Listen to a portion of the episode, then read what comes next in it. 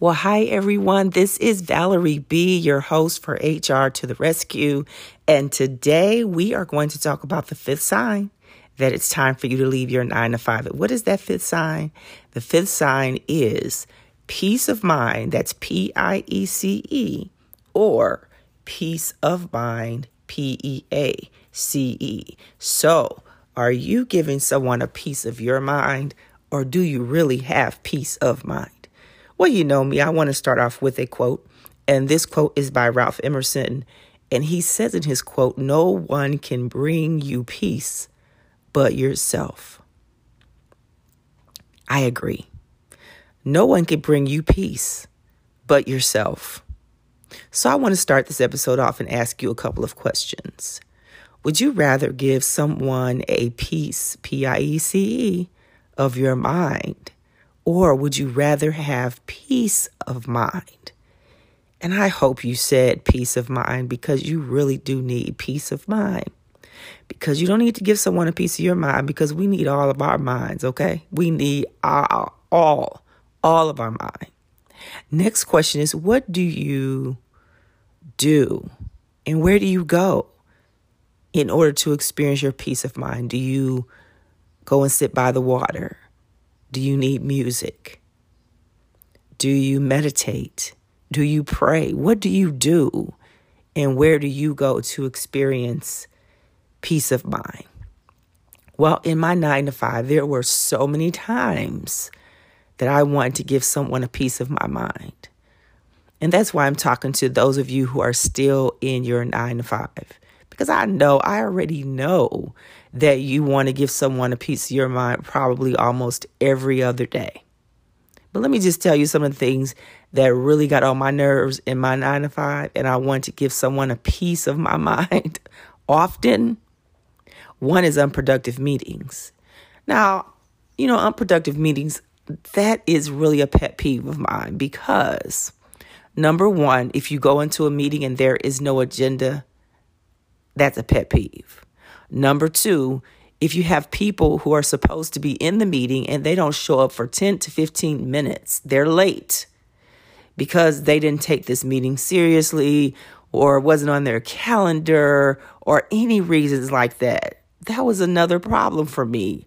And then the last problem was that nothing was resolved.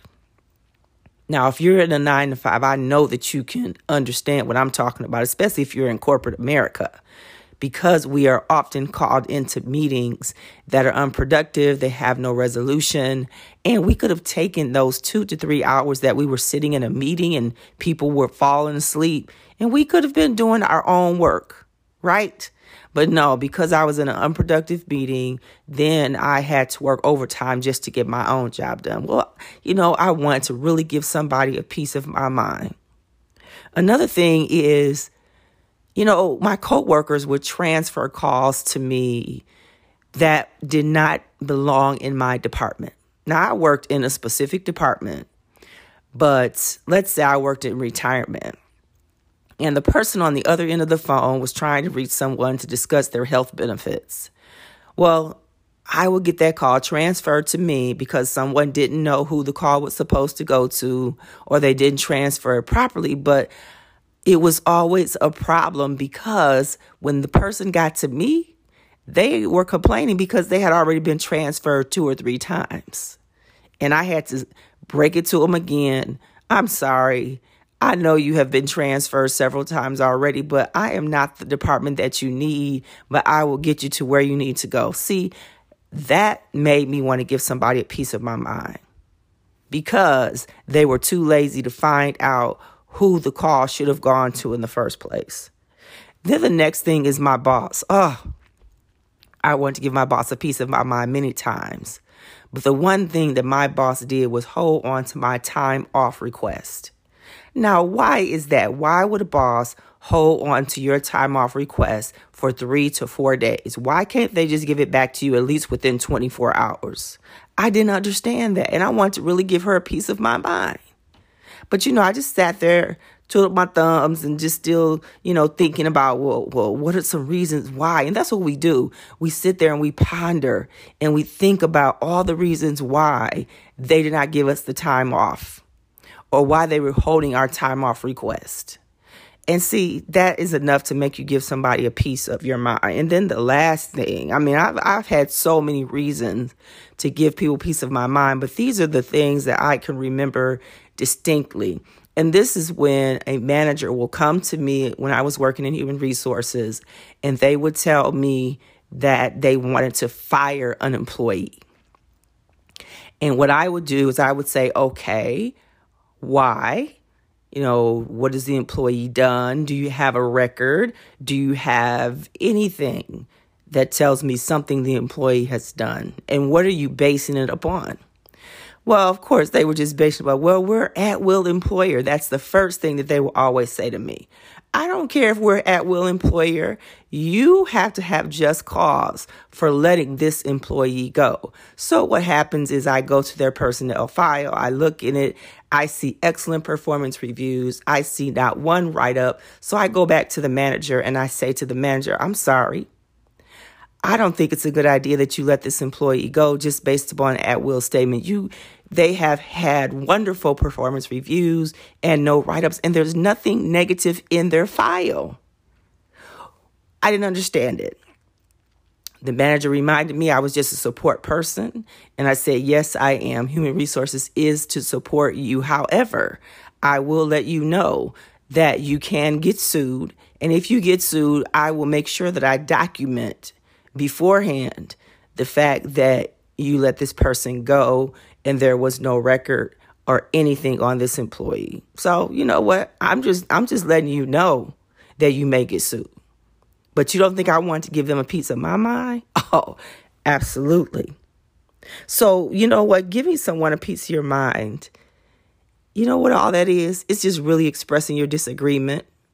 It's expressing your dissatisfaction with something that they're doing. That's what giving someone a piece of your mind is. But I must tell you, that when you decide to give someone a piece of your mind, 99.99% of the time, it's going to end badly.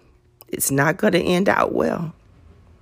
So, what did I have to do in order to avoid giving someone a piece of my mind at work? And what can you do to avoid that? Well, you know, first of all, there are things that you already do that you really don't know is helping you with your peace and your serenity at work.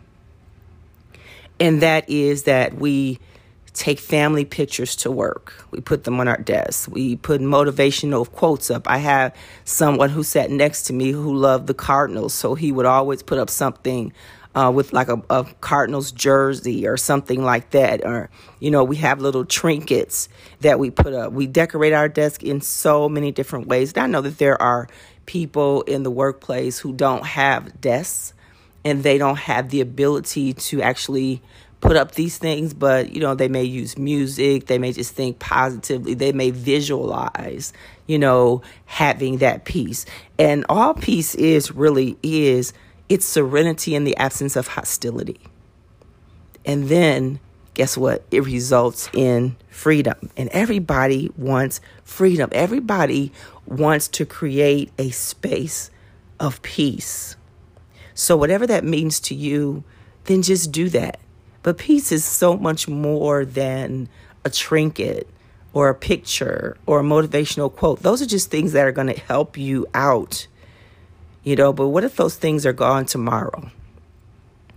What if you know, those things don't exist for you.